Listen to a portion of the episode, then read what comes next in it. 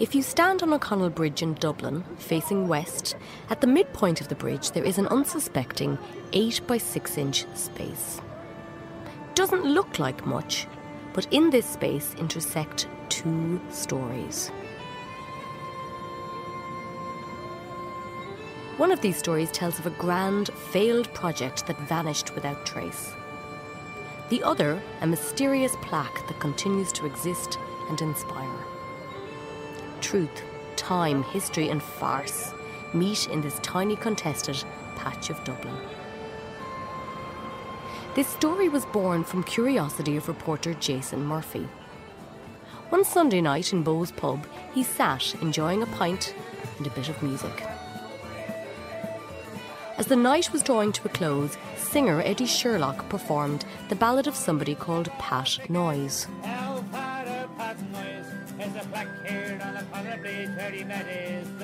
The song describes an intriguing character and references a plaque on O'Connell Bridge.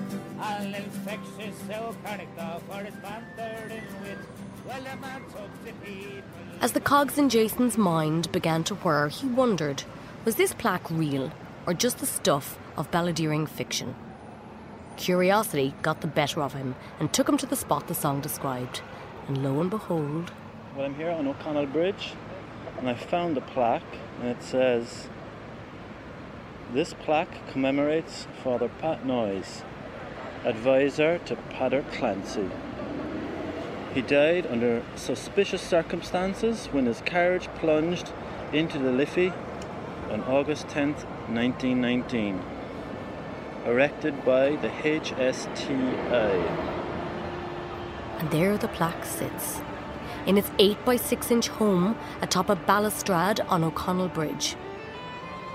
But it's not the first resident of this tiny part of Dublin. In fact, the whole was created not for the plaque to Father Noise, but to accommodate a very different guest. Confused? Well, let me tell you a story. In fact, let me tell you two. 1996. It was the start of the Celtic Tiger. GDP was up, unemployment was down, young people weren't rushing to get the hell out of here. For the first time, maybe ever, the country had a few bob. We had confidence. This was a new, shiny, technologically savvy Ireland. We had a future in the digital age and in 1996, across the Western world, attention was beginning to focus on the upcoming Millennium celebrations. Frank Kilfeather is a retired journalist who worked at the Irish Times for nearly 40 years. I wrote about every every damn thing, even you know the time I brought the cat on holidays, even stupid it was. You know, and my advice is to anybody out there: don't, under any circumstances, bring your cat on holidays, you know.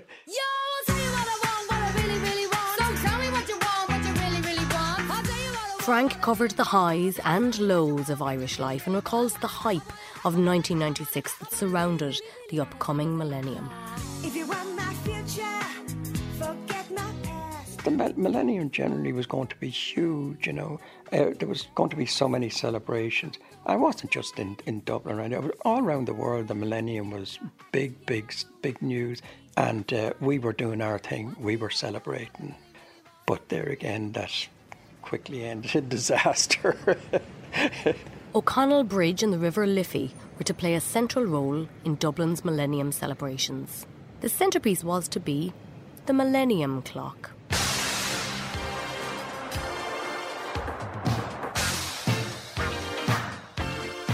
Well, it was fascinating because, I mean, no one had ever heard of anything like this before. It consisted of a digital countdown submerged just below the water in the Liffey. The clock measured 12 metres and weighed six tonnes. And it was a fine bit of technology and a very, you know, it, it, to have it, have it made and uh, to be put in there as, a, as a, an idea.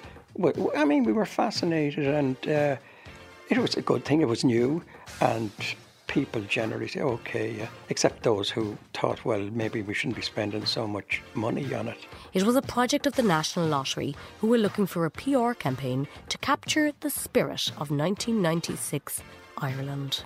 Everybody was trying to do something to sort of bring in the millennium, and uh, you know, everybody, every organisation was going to do something. So the the, lo- the National Lottery thought, oh well, what we'll do is put this thing in, and we'll be ahead of everybody.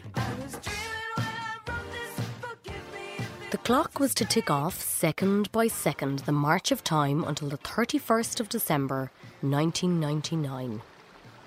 It was made by Irish engineering firm Irish Enco, who began work in December 1995, and was a product of a major competition launched by the National Lottery in 1994 with a prize of £10,000 for the winning submission. The clock itself was to cost an estimated £250,000. It was a gift to the City of Dublin from the National Lottery, which was to celebrate its 10 year anniversary in 1997. The clock was a masterstroke in public relations. Hmm, or so they thought. Ray Bates was then chairman of the National Lottery. And this quarter of a million is coming from our marketing budget. And, and, for example, it's a choice between spending money advertising in the press or television or getting involved in a wonderful project like this. And we feel that doing something like this is giving something back to the city. It's from the marketing budget, it's got nothing to do with the beneficiary projects. Now, the clock was due to begin running down our precious seconds on New Year's Eve 1994. But this deadline was missed, as was the following deadline of New Year's Eve 1995. Not everyone in Dublin was impressed. It seems like a strange way to spend the money when they're supposed to be spending it on kind of things that need money. They had the tart with the card, the flues into the queues, now we have the time in this line. Roll on Dublin. The team behind it were quoted at the time as saying the project has taken longer than expected because nobody has ever done anything like this before. That was not all. The clock was to be surrounded by metallic reeds, which were at 30 second intervals, supposed to emit sounds that characterised Dublin seagulls, barrels at the Guinness factory, and of course, more street traders. Onions are carrots. Turnips are parsnips. Two carrots, onions, are sprouts. And what else do you like with the cauliflower? Uh, the architects behind it all, Gráinne Hassett and Vincent Ducatez, described the project as a study of time, the immateriality of time, and the forces of nature. The most beautiful and astonishing clock in the world. After such a build up, reality was sure to disappoint. Nearly two years after the National Lottery announced the competition, the clock was finally ready to be launched on the Friday of the Patrick's Weekend in 1996. Ladies and gentlemen, to whom it concerns, it's The Late Late Show. And here is your host, Gay Byrne. RTE broadcast the event with a live link from O'Connell Bridge to The Late Late Show. Wait a minute, I'm getting ahead of myself. Now, I promised you two stories, didn't I? It might seem a little odd to jump forward by eight years in the life story of this placemat sized patch of O'Connell Bridge, but I promise you, there is a point to all this. You see, these stories are all about leaving your mark in the world, but I'll get to that at the end. Now, the clock quite literally did leave a mark. It was on top of one of the balustrades of the bridge, where, with the use of a super duper 1996 gizmo, you could get your own postcard printed. And I'll tell you more about that later too. It was when this gadget was unceremoniously evicted from its spot that Father Pat Noise moved in. Now I can hear what you're screaming at the radio. Who the hell is Father Pat Noise? Well, all we know so far in this double yarn is what the plaque says. Advisor to Peadar Clancy died in suspicious circumstances in what seems like a high speed carriage incident at the beginning of the War of Independence. Was the death of Father Noise linked to the conflict in some way? That we don't know. But if the story of his death is mysterious, the story of his rebirth in bronze in 2004 is just as intriguing. Although the plaque was installed in 2004, it took two years before a journalist brought it to the attention of Dublin City Council, who at the time knew nothing of it. Dermot Lacey was then and still is a city councillor. I first heard about it myself back in about 2004, 2005, uh, when the discovery of the plaque in honour of his memory uh, was uh, revealed on O'Connell Bridge. And revealed is probably the wrong word because it was discovered it was there for about two years, uh, unbeknownst to officialdom and unbeknownst to many people. Uh, put there by people who wanted the story of Father Pat Noise to be uh, acknowledged and remembered.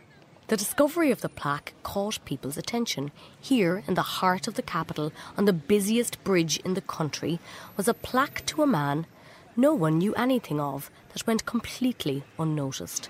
I've been walking over this bridge for the last 20, 25 years and I've never noticed it. How can you have a plaque sitting here like with thousands of like people coming in from different countries reading that thing and that's true? I mean, it was there for two years or so before anybody even knew it was there and uh, so much for you know uh, people being observant but people are always rushing when they're going across o'connell's bridge and with the result that when it was found out everybody even the corporation who in charge of dublin couldn't believe what had happened what gives who put up this plaque and who is father pat noise Unlike most plaques which are attached to the streetscape and so protrude, the Wonder for the Noise is set neatly into a cavity in the bridge. So the 8x6 hole, which is the unlikely inspiration for this double headed story? Well, it was a cavity created in 1996 to hold a postcard machine as part of the Millennium celebrations.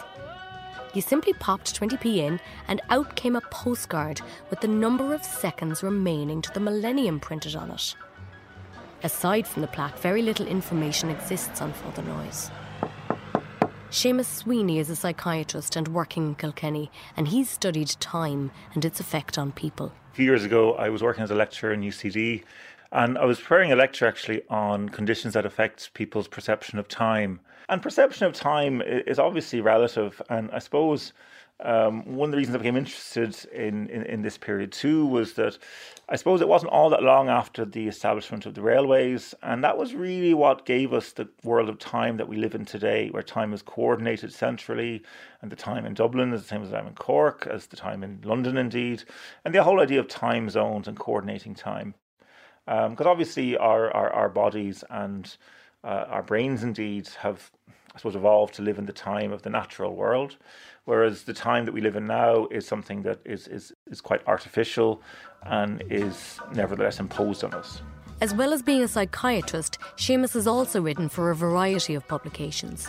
Seamus is interested in how even fictional historical characters can leave a lasting mark.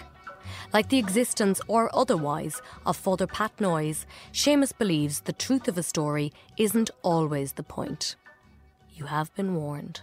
This led me to read about Vico, who was a philosopher who believed that time recurred and history followed a cycle or a spiral. And I was in the library in UCD and I found his, his, his book, The New Science, uh, which expounds these ideas. In the middle of it, I found basically a dusty, kind of quite hard to read prayer card, which was for the beatification of Father Pat Noise. And I read this, and I'd never heard the Father Noise, and it was a very simple card. It said, "Please say Hail Mary on Our Father for this cause." Um, and he was beloved by the poor people of Dublin.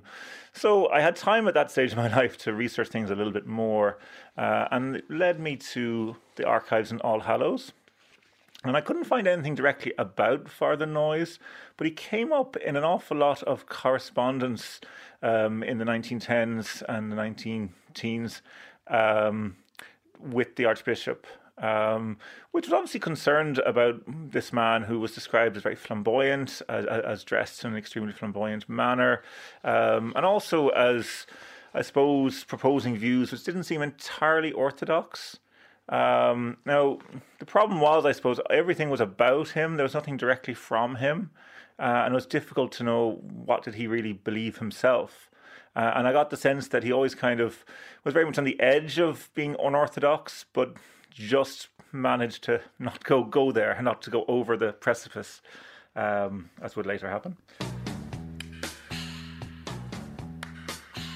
The plaque for the Noise was discovered on O'Connell Bridge in 2006, erected by the HSTI. Now, there are no records for an organisation of the name HSTI in Ireland. It left those at the council perplexed. Suddenly, it became a bit of an issue because officials like bureaucracy uh, to be honoured and they like the rules to be obeyed and they like their authority to be honoured.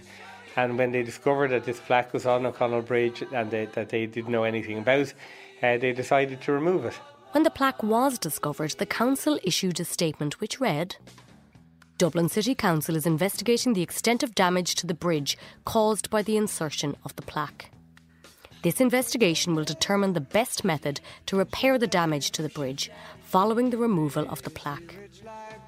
The City Council is anxious to contact the people who placed the plaque on O'Connell Bridge. Information can be given to 0122222222. It was removed quietly during what the council claimed were restoration works to the bridge in 2007, thus removing Father Noise from history. But Dublin had not heard the last of Father Pat Noise. Right, come back to 1996 and the Millennium Clock with me. Where was I? It's launch night. The Late Late is covering it live, and the crowds lined both sides of the River Liffey on the night of the 15th of March. There was a real spirit of optimism, not just for the night ahead, but the millennium itself seemed to offer Ireland a promise of a new beginning. We were leaving behind a 20th century of violence, division, and economic hardship. The clock, with its digital figures, size, and ambition, seemed to embody the mood. Along with the beginning of the Celtic Tiger, Ireland was going through something of a cultural puberty. There were all sorts of strange changes going on. Contraception had recently become widely available, and the 15th Amendment to the Constitution allowing divorce in Ireland came into law in June of 1996. And speaking of puberty, we even had Boyzone. No matter what they tell us. And that night's Late Late Show appeared musicians, comedians, politicians, and the general public for a celebration of the future and time itself. Gay Byrne was presenting, and a young Joe Duffy was the live reporter down at the bridge. Don't think so. We're all here in Studio 4 for the Late Late Show, and a happy bank holiday weekend to you, and a happy St. Patrick's Day to you. Joseph, what are you at down there? Tonight, Countdown 2000, the second by second countdown to December 31st, midnight, and December 31st, 1999, begins here live. You are hopefully coming down yes. later on, in about 4,000 seconds from now, yes. to set the timer, which is embedded in the bed of the Liffey as it flows here between O'Connell Bridge and the Halfpenny Bridge. And it will be a river dance of fireworks and jugglers and music and theatre. And if you, I need to fill in there, and if you have a millennium ambition, be it musical, poetic, uh, romantic. Why not come down here and share your millennium ambition with us? Now, it's really important, Gay, and I make this point in a very serious, prime time kind of way. You must get down here as precisely as you can near to around 11 o'clock because once, once we start the clock, it must finish exactly at midnight on December 31st, 1999.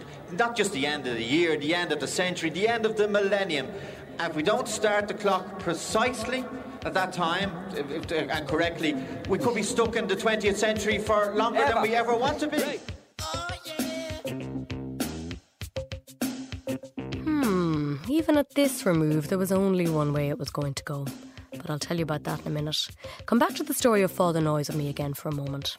The documented information on Father Pat Noise is scant, but the plaque states that Father Noise was an advisor to Peadar Clancy. Now, there was a Peadar Clancy active in the Dublin IRA around the time of the death of Father Noise in 1919. Born in West Clare, Clancy was a highly influential Republican and was sentenced to death by court martial for his role in the Easter Rising, but had this commuted. This later proved to be merely a stay of execution. So is the Peadar Clancy on the plaque of Father Pat Noise the same Peadar Clancy who died in Dublin Castle in 1920? correspondence now obviously comes up to the era, I suppose, post 1916 and the War of Independence. But Peadar Clancy had founded a drapery business on Talbot Street in Dublin called Republican Outfitters. Um, and this became, and perhaps the name was a bit of a giveaway, it became a well known meeting place for the IRA in Dublin. And Dan Breen said it was very closely watched, and really you shouldn't stay there for too long if you were an IRA man. But it was also a drapery business, and, and Father Noise um, was, from the accounts in the letters, and some of these are quite gossipy and it's hard to interpret, was quite into his clothes. He was quite into very elaborate sort of capes and I suppose top hats, and, and he basically was going to Peadar Clancy to, to obtain these. Um, and I got the sense from some of the letters that perhaps Father Noise was Peadar Clancy's main actual customer, as opposed to IRA, uh, it being a front business for the for the IRA. Now, don't worry, you haven't missed the grand launch of the clock. I'll play you that in a minute. But as I said, it seemed doomed, and it was doomed. After its grand opening, the clock started to become a bit of a headache for Dublin City Council and Lotto alike. It seems the clock was not quite as robust as planned. Those 120 million seconds were in trouble. The clock's casing sprang a leak and it took on an eerie green glow beneath the water's surface. As early as September of 1996, Lord Mayor Brendan Lynch labelled it a white elephant and that it should be scrapped. The writing was on the wall. Mick Ryan is the owner of the Halfpenny Bridge Inn, the closest pub to the clock, and he's been in business here for the past 26 years. Jason Murphy went to pick his brains about what he remembers of the world's greatest clock. Oh, yeah. Is Mike the about? Yeah, I'm here, yeah. How things? Ash, I'm alright, like. You want to know about the thing in the river, do you? Uh, yeah, we'll be. Uh, I hope you might be able to help me a small bit. Jesus, a long time ago now. Huh? You're, you're, you're, you're, you're, you're looking nearly into the archives. the Mike Ryan archives. So it's up nearer to O'Connell Bridge.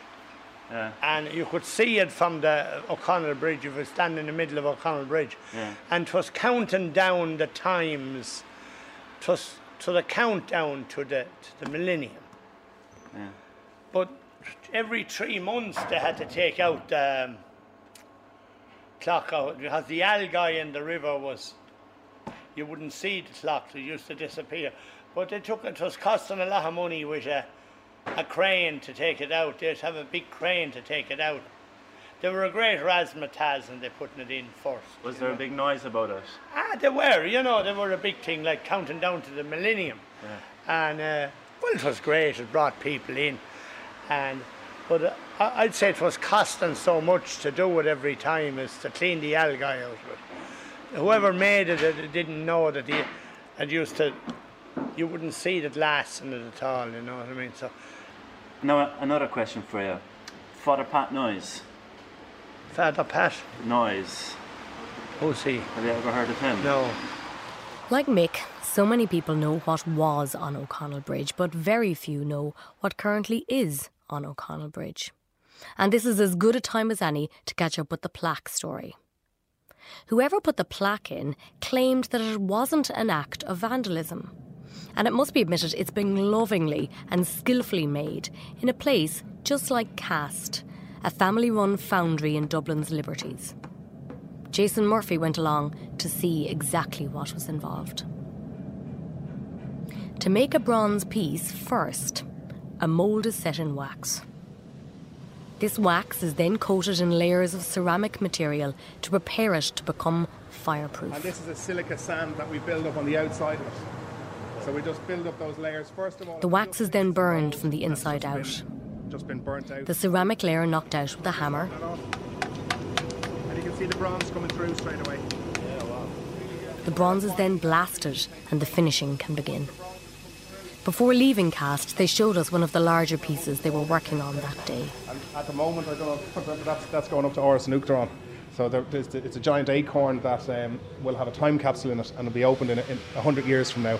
What's the So- time capsule going to be? The time capsule, they're going to put put uh, things in it. The president is going to put stuff in there, and 100 years from now, whoever opens it, the president at the time, they're- they'll know what's in there and sort of say, well, can, is there is there can cars fly? We have all these different things written on, on the outside of it, so it's going to be a very very interesting project. Pity I won't be around to see it. Once the plaque was made, came the tricky bit. Installing it at one of the busiest spots in the country without anyone, well, noticing. It's one of the only clues we have as to the identity of the infamous HSTI. After the plaque was discovered, two years after its installation, a video was sent anonymously to RTE. It showed two men, faces blurred, in high vis jackets, installing the plaque in broad daylight. Bold as brass. So we've established the plaque and the clock share a space on the bridge, but it also seems they are bound together by the concept of time, no less. In fact, time so obsessed Father Noise that the academic Seamus Sweeney has come across a poem Father Noise appears to have written on the nature of time. Uh, he wrote a poem which um, he read out in a sermon, and, and he, he his parish was he was a curate actually, and he never seems to have gone beyond being a curate, which maybe tells its own story uh, on Berkeley Road in Dublin. Um, but his poem went: "Do you want to see what human eyes have never seen? Look at the moon. Do you want to hear what ears have never heard? Listen to the birds cry. Do you want to touch what hands have never touched? Touch the earth. Truly, I say that God is about to create the world." And this was in contained in a letter from uh, another priest quite hostile to Father Noise. But I suppose what Father Noise was, according to this priest, stating was that there are no two moments alike, and every moment is, is, is a new moment, and that history is in a cycle and life is in a cycle because every moment is new again. So time preoccupied the mind of Father Pat Noise, and the scene of his apparent death was to become home to a giant clock. Just like the plaque, time was beginning to catch up on the clock. People were beginning to realise it just wasn't very practical. It seemed to be, well, in the way. Big time, if you'll excuse the pun.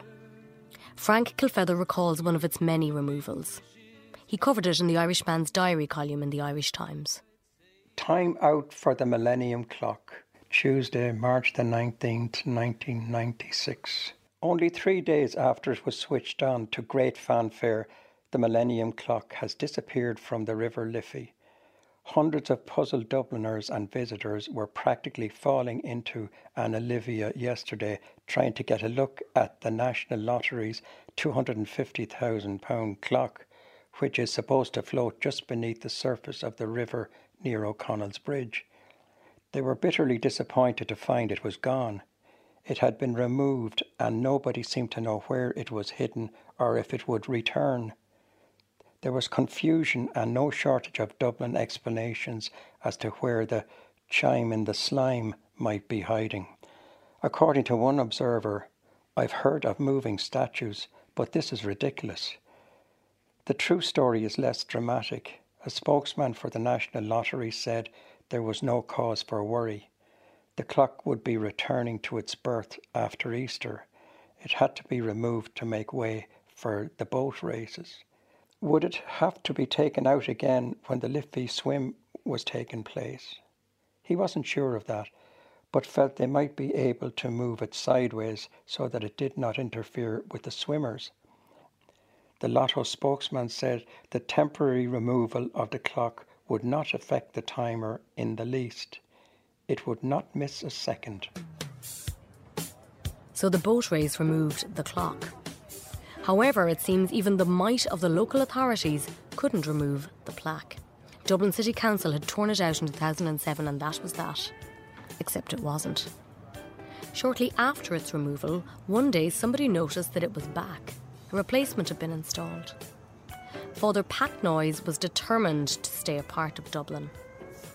Its reappearance made news headlines where an expert poured scorn on the tale of Father Noise, who by now was gathering a following. First of all, uh, the name Peadar Clancy is spelt incorrectly. He was a patriot, 1916, killed by the British in 1920, but his name is spelt incorrectly. And also, Father Pat Noise is nobody I've ever heard of. He may have existed, and that could easily be checked. So it just seems to me, on, on deduction, to be a, a scam. It added fuel to the fire. Father Noise went from curiosity to legend.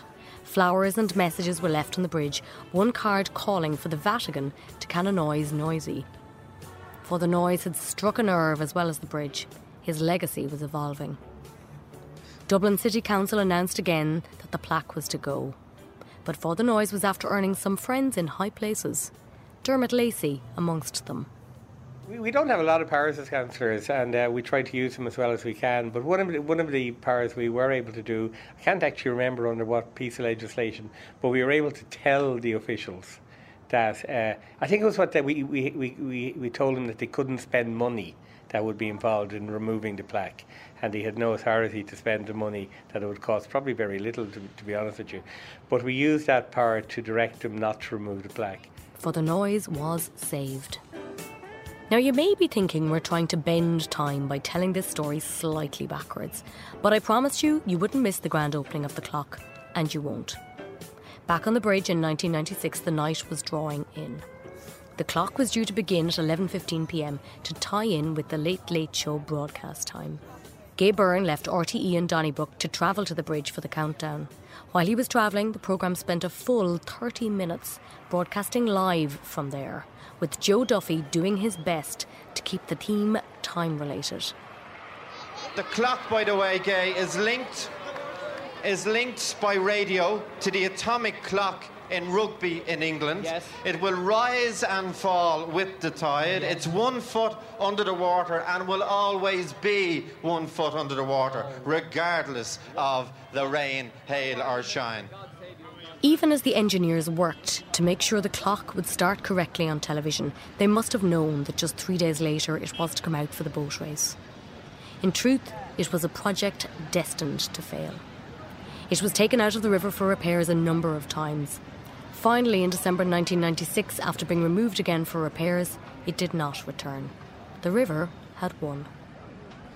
After Dermot Lacey's intervention passing the motion saving the plaque, Father Noise was enshrined in the bridge.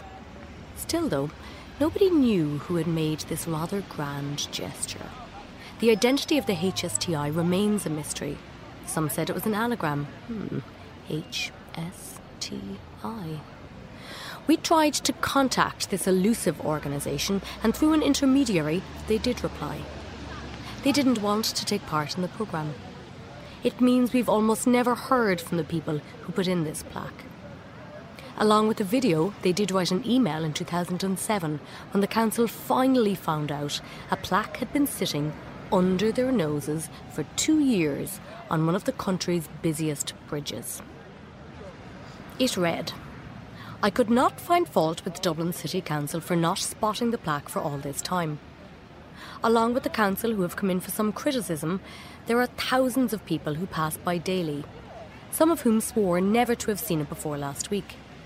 However, this quiet little piece has been sitting there for over two years now, occasionally informing those whose gaze happened to drift sideways. I hope that this experience has lifted people a little and added in some way to their lives, and may it bring a smile to all who pass the location of this suspicious crash. One may say that the story of this plaque is bizarre, but what was more bizarre? A bronze monument to a possibly fictional character, or what was happening 11 years earlier back on the bridge when the country's biggest programme was covering live the launch of a massive digital watch?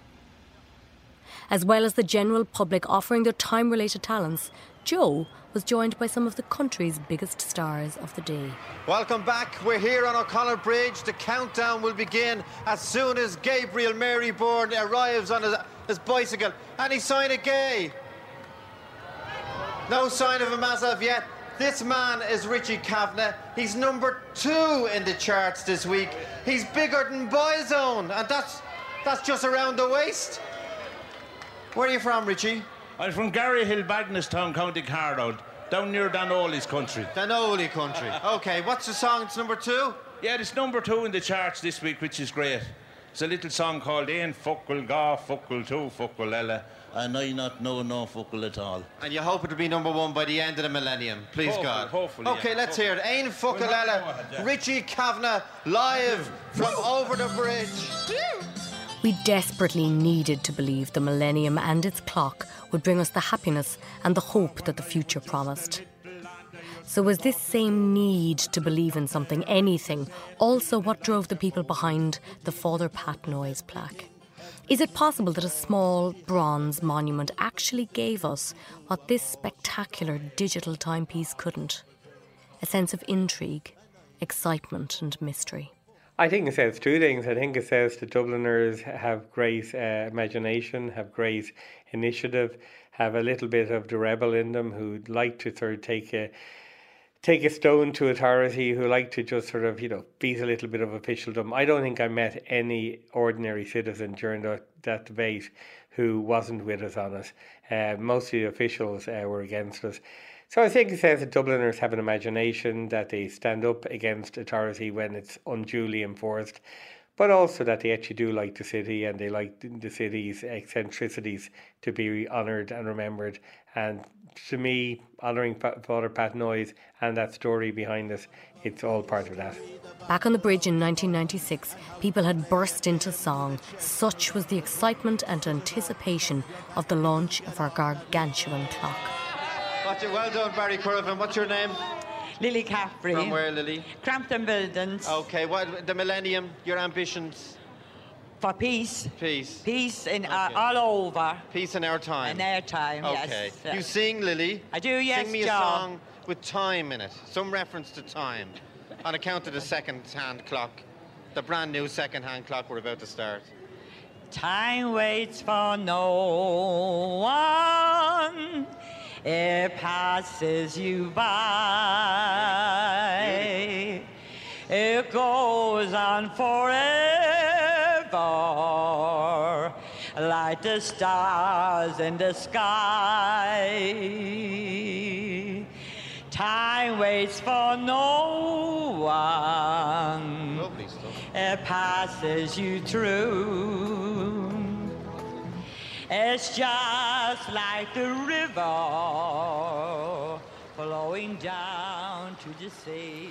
The clock was to become a part of the river and illuminate our march to the future. Instead, the humble algae in the river became part of the clock and led to its demise. The river delivered perhaps the greatest lesson in all this that while time may well be eternal, we are not. The clock disappeared meekly in December of 1996, leaving nothing but a gap in the bridge. Two years on from the fiasco, Irishenco, the company who built the clock, collapsed, with 250 people losing their jobs. However, the plaque to Father Noise remains on the bridge, and the man it honours has entered Dublin folklore. Father Noise has become an inspiration for the likes of Seamus Sweeney, who, you may have guessed by now, wrote a fictional biography of the mysterious cleric who never existed. Maybe Seamus is right. Sometimes the reality or otherwise of a character is irrelevant. What matters is the impact they have. Father Noise has energised musicians, including ballad singer Eddie Sherlock and piper Owen Dillon, who composed the lament for Father Pat Noise. There's even a hip hop producer based in Dublin who goes by the name of Father Pat Noise.